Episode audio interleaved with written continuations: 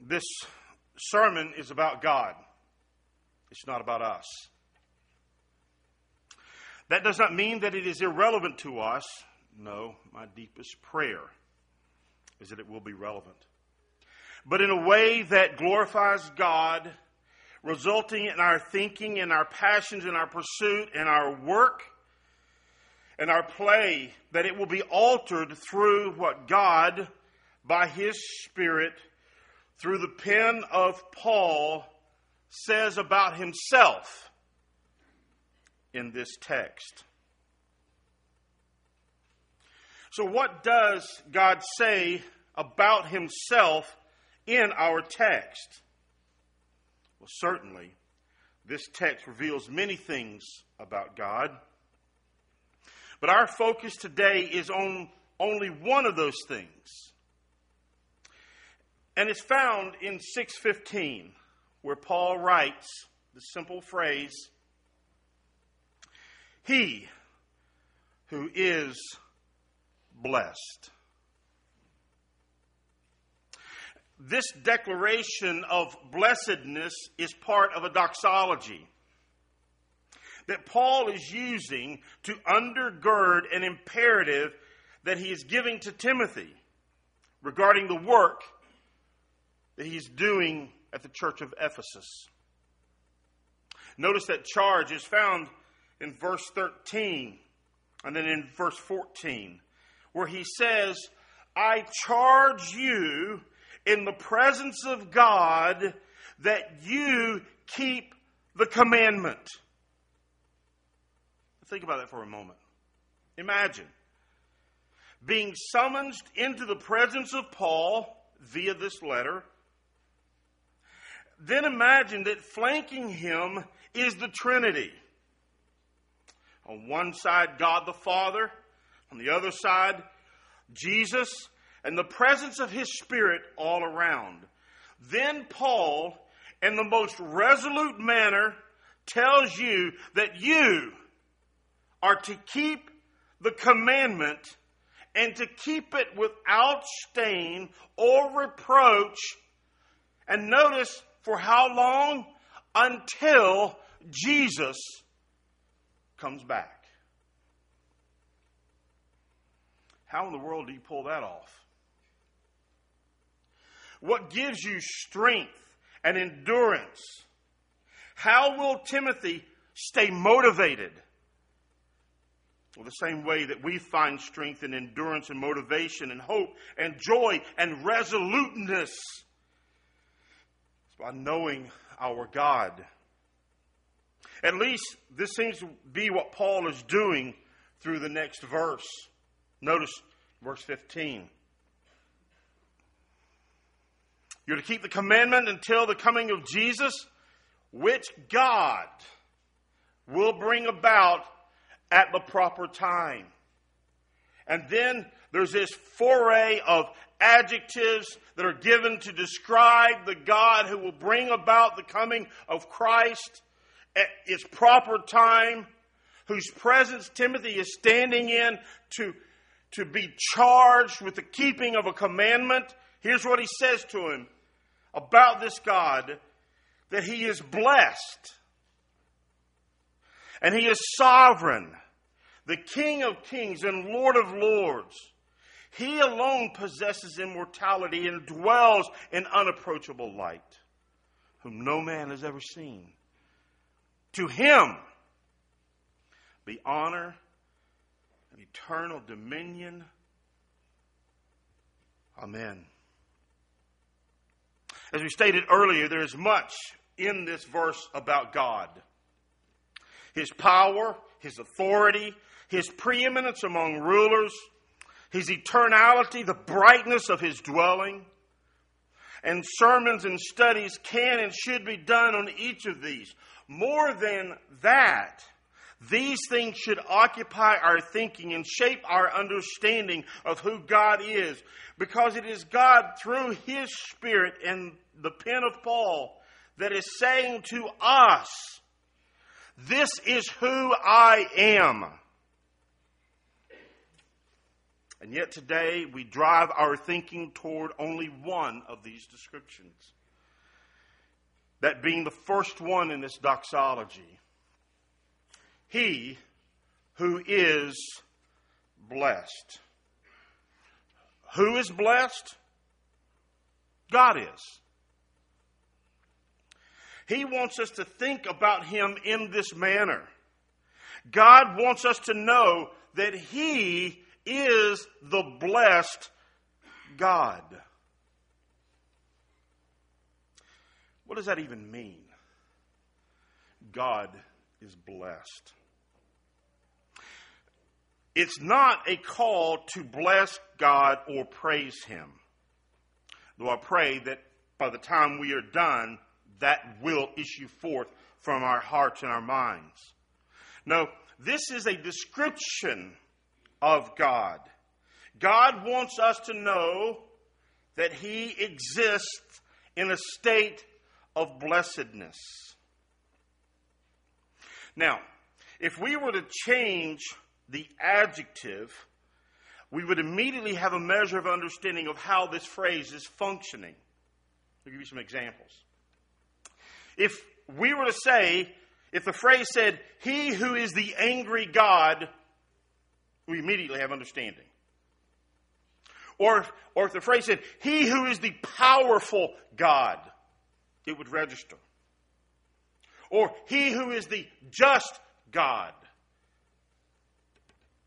I also think that we would have a, a measure of understanding of, the, of this phrase if we changed the subject of the phrase.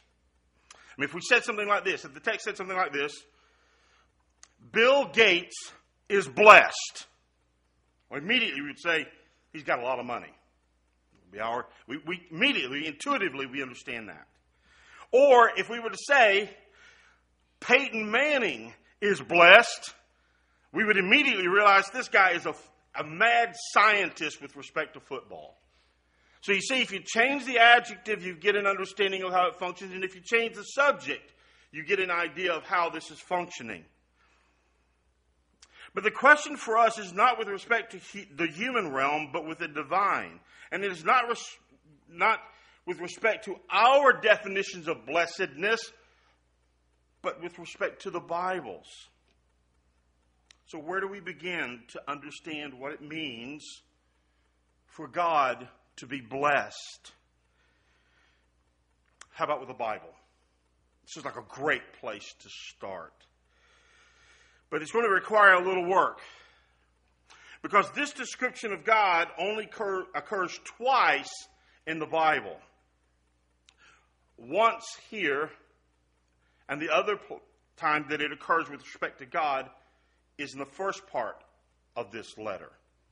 we'll come to that one later. But for now, we're going to have to shift gears a little bit and start thinking about from other texts what it means to be blessed in general. Now, immediately, I, I, would imagine that a passage of Scripture has come to your mind, that being Matthew chapter 5, where he records the Sermon on the Mount. And we refer to that passage as the Beatitudes.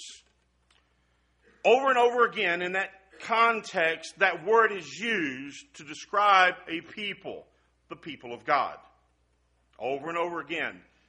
Blessed are those who hunger and thirst after righteousness, for they shall be filled. Blessed are the peacemakers, for they shall be called the sons of God. Blessed are you when men shall persecute you and revile you and say all manner of evil against you for my name's sake. So as you consider the way the word is used in that context, you walk away from it with a understanding of blessedness. And that is that blessedness is a state of being that is not dependent upon circumstances, but on God who makes promises to those who are in unfavorable circumstances and the dispositions of those under unfavorable circumstances are changed in direct proportion to their faith in God's ability and faithfulness to fulfill the promises that He has made to them. And as they do that, as those people believe the promises of God and His faithfulness to fulfill those promises and His ability to, they are transformed in their being. And their circumstances become irrelevant because they are blessed. They are blessed by God. So it is, blessedness is not a, a set of uh, a set of unfavorable circumstances. I'm sorry, let me back up. Blessedness is not favorable circumstances. Rather, it is a state of being that is irrelevant to the circumstances, but is based on the faithfulness and promises of God. Now, that's what it means from a human perspective. But now we have to change perspectives.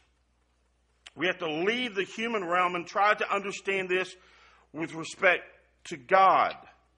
What does it mean for God to be blessed? Well, I think we can begin to think about this if we pick up another phrase that Paul uses in our text. Notice there in the text what it says He who is blessed and only sovereign, the King of kings and Lord of lords. Now, it's that phrase, King of kings and Lord of lords, that I want to pick up. And why I want to pick it up in comparison to what Psalm 2 says. Now, my goal there is to show what being blessed means to God in this comparison. So, notice Psalm 2, if you will, with me. Now, while the term blessed is not explicitly used toward God in this text, it does reveal God's response toward unfavorable circumstances. Notice Psalm 2.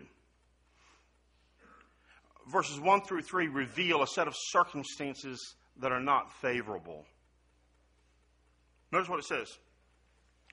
Why are the nations in an uproar and the peoples devising a vain thing? Now, what is it that they're trying to do? The kings of the earth take their stand, and the rulers take counsel together against the Lord and against his anointed, saying, Let us tear their fetters apart and cast away their cords from us. These are kings who are, with reference to the King of Kings, saying, We do not want him ruling over us. In fact, we're going to act and rule in such a way as to destroy his authority. There's a set of unfavorable circumstances. Now, watch this. How then does God respond to this? verses 4 through 6 come into play. He who sits in the heavens laughs. The Lord scoffs at them. Then he will speak to them in his anger and terrify them in his fury, saying, But as for me, I have installed my king upon Zion, my holy mountain. Did you notice there in verse 6 the personal pronouns, the referent back to God Himself? But it's for me. I, God, have installed my king upon Zion, my holy mountain. It is God's contemplation of Himself. He's thinking about who He is his abilities, his intentions, not the intentions of those around them.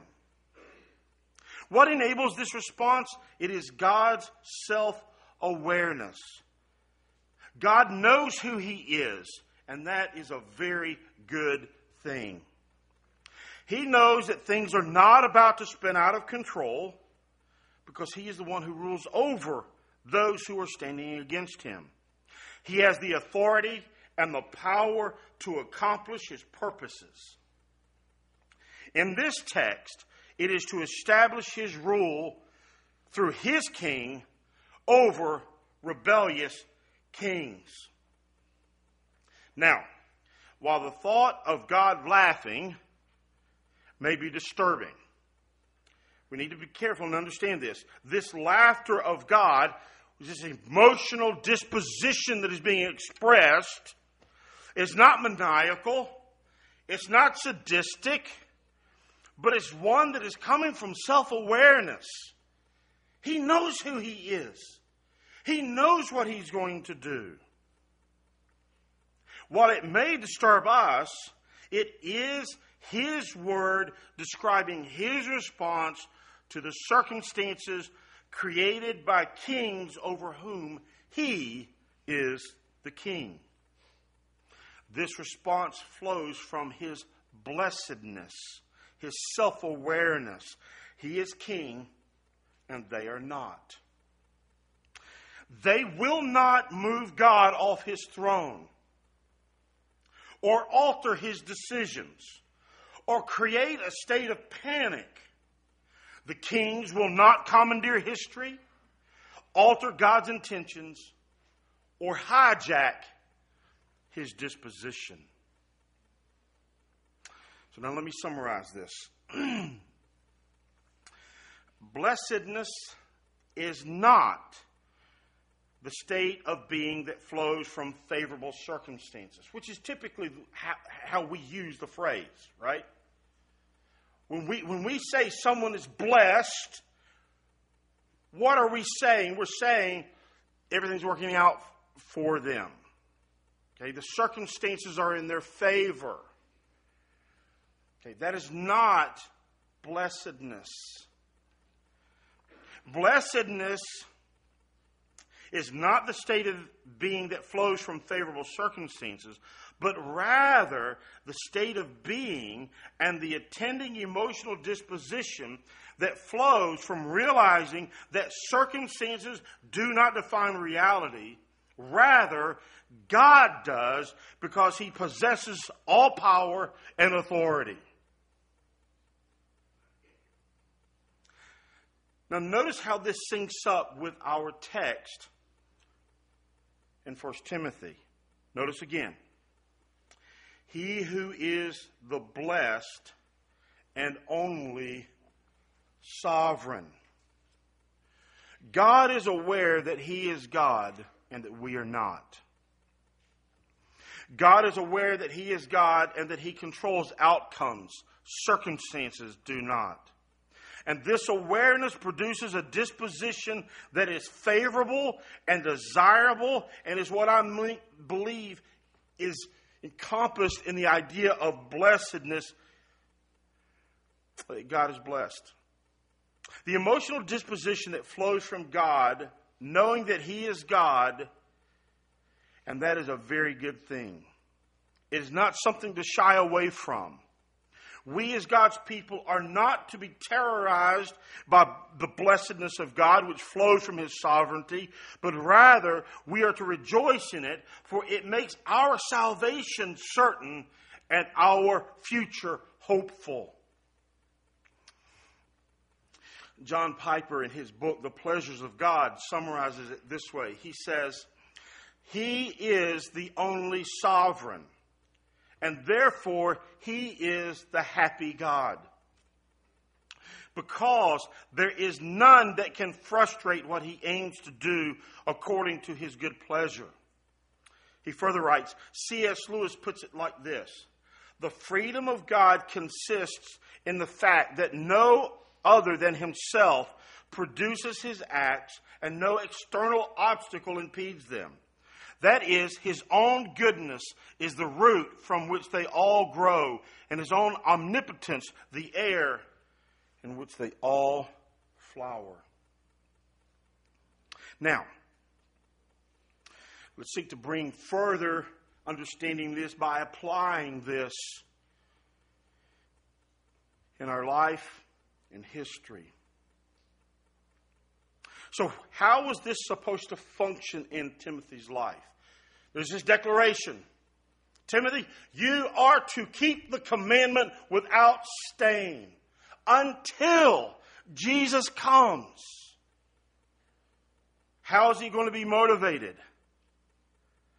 Paul, under the inspiration of the Holy Spirit, felt it necessary to write to Timothy in light of this imperative to keep the commandment and tell him that God was blessed. This was to provide motivation through hope that God would empower him to complete this task. God's not worried about whether or not Timothy will do this. In fact, God is going to empower Timothy to do this. The blessedness, the blessedness of God is a source of strength and hope and courage and endurance.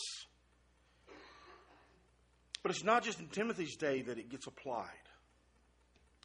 David Brainerd, the missionary to the Delaware Indians in New Jersey in the 1700s, felt it necessary to teach this truth to them.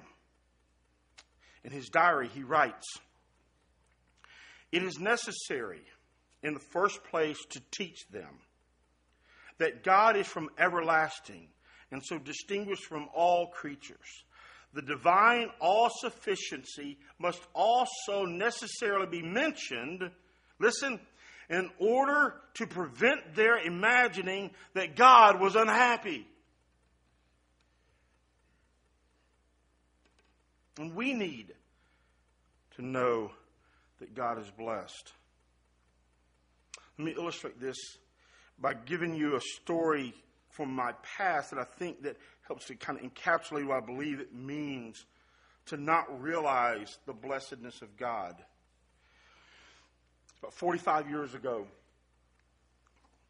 sitting on the front porch just outside of Atlanta, Georgia, in a rural area on Klondike Road, a small house, late in the evening, sitting out there with my grandfather. Just me and him.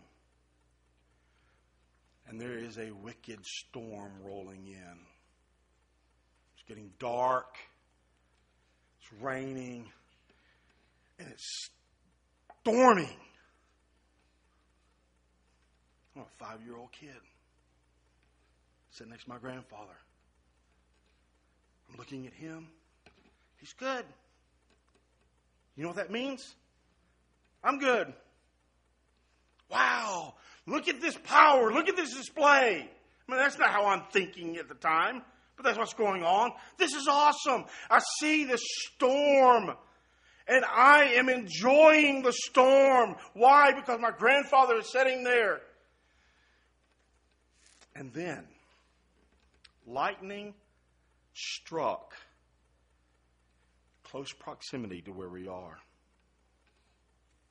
And out of the corner of my eye, guess what I saw? I saw my grandfather flinch. Do you know what that flinch did to me? Put me in the house. Done. It's over. No more enjoyment. No more peace. Fear fills my being. Race 30 years into the future. Again, I'm sitting on a porch in a, our glass room watching a storm rolling in across the way. Now, I'm sitting there with one of my sons enjoying this. This is why we built this room, so we could enjoy the outside and its power and its immensity and its beauty. The storm is rolling in, and my mind recalls that and recalls how important it was to me as a five year old that someone beyond me be resolute and steadfast and confident. And I remember what happened when my grandfather flinched.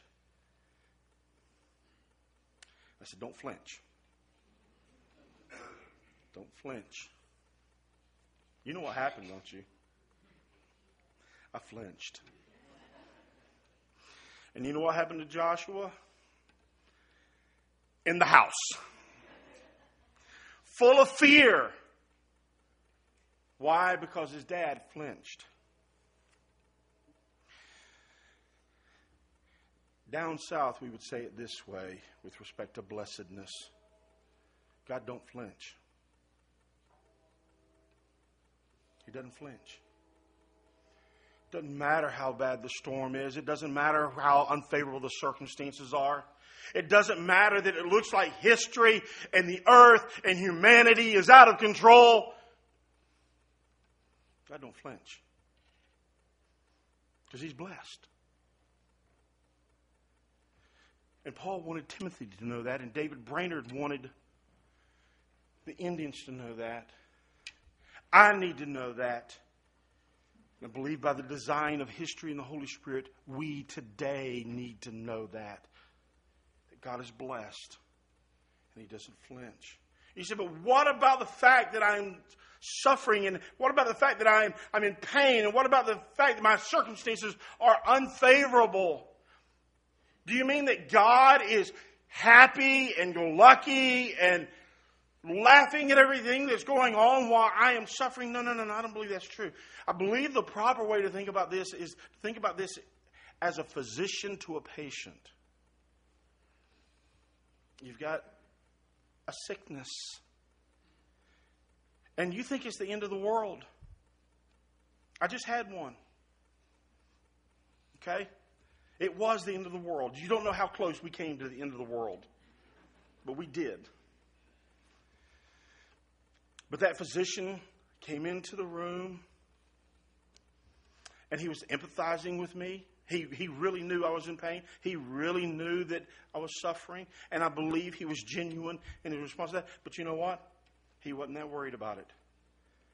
You know why? Because he had medication, had an awareness of what was going on, and he was applying that. And he was telling me, You can go home. The world's not ending. It will be okay. God's blessedness is like a healing balm from a physician. He understands, he knows. But he's going to make it better. It's a good thing for God to be blessed. It's a very good thing. It gives us hope and strength and peace and confidence and vigor regardless of what our circumstances are. We stand certain and sure because God doesn't flinch. He's blessed. Now, quickly, I told you that there was one other occurrence. Let me, let me point that out. It's in chapter 1 and verse 11. Chapter 1 and verse 11. Notice what Paul writes. According to the glorious gospel of the blessed God, with which I have been entrusted. Point out a couple things. Number one, notice this is an evangelistic context. Because he just listed this series of vices that humanity is engaged in, these series of sins. And then, in the context of making that statement, he tells us that the gospel is glorious because it's from the blessed God. And the second thing that I want to point out real quick is that he's talking about the gospel. Notice the glorious gospel. What is that gospel? The gospel is the news that God sent his only divine Son to become flesh, through which he lived a life that met the requirement of the law for a righteous person. Then, in that same flesh, he suffered the death of the cross to fulfill the penalty for those who have sinned as defined by the law he then, on the third day, in that same flesh, rose from the dead to demonstrate that the penalty for sin has been paid. And those that repent from their sin and believe in this will be saved. Now, in that context, he tells us these two things. One, that the gospel is glorious. It's not just good news. It is absolutely glorious good news. Awesome, stupendous, overwhelming, great news. And he says that this gospel belongs to someone, is emanating from someone, has been produced by someone. And who is that someone? The blessed God. God is not, He doesn't, let me, let me just back, let me say this. God doesn't flinch over sin because he knows that sin is dealt with in the cross. And that blessedness impacts those who receive that gospel.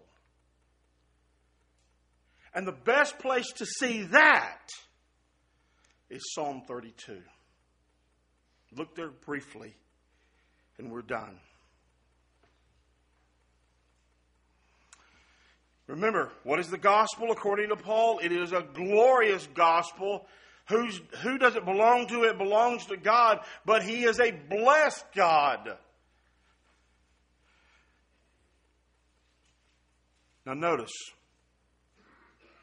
this is what it means to encounter that gospel from the blessed God. Psalm 32, verse 1.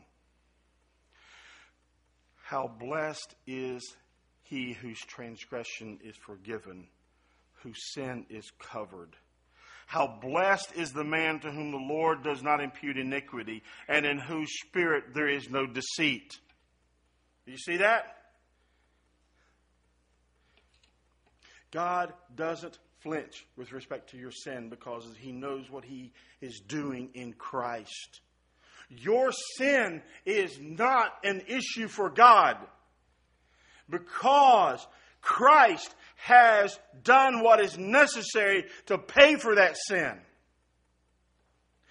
And he says, forgiven because it's been dealt with. And now we have an emotional disposition that's flowing out of a state of reality rather than a state of circumstances. You don't have to be depressed about what you have done. You don't have to worry about that. What you do now is realize that you are forgiven because of what God has done. And He rejoices in what He has done. And He rejoices in you being blessed through what He has done.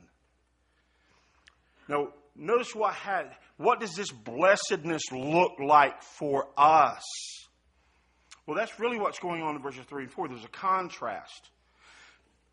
What the writer says is prior to this state of blessedness,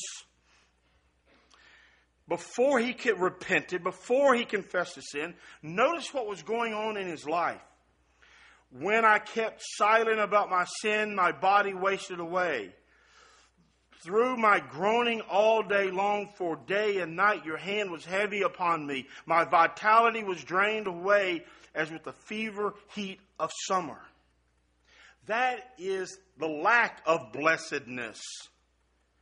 And it's interesting that the term blessed that is used in this translation and used in 1 Timothy, according to one scholar, blessedness means human flourishing.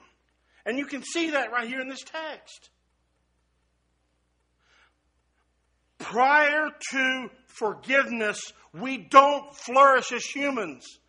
That's the lie of the devil who says if you continue in your sin, you will flourish. The truth of the matter is, when you repent of your sin, you are blessed by the blessed God, which enables you to flourish. Now you can be what God has called you to be.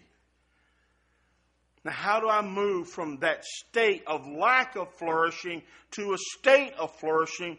That's what's in verse 5. I acknowledged my sin to you. My iniquity I did not hide. I said, I will confess my transgressions to the Lord, and you forgave the guilt of my sin. That's repentance. Verse 6 Therefore, let everyone who is godly pray to you in a time when you may be found. Surely in a flood of great waters they will not reach him. You are my hiding place. You preserve me from trouble. How does God preserve you from trouble? The trouble of your sin. Because He's blessed, He's in control. How do you today move into a state of blessedness with the blessed God? It's through repentance of your sin and faith in God. And then you will flourish you will flourish in the blessedness of God. God doesn't flinch. And that's a very good thing.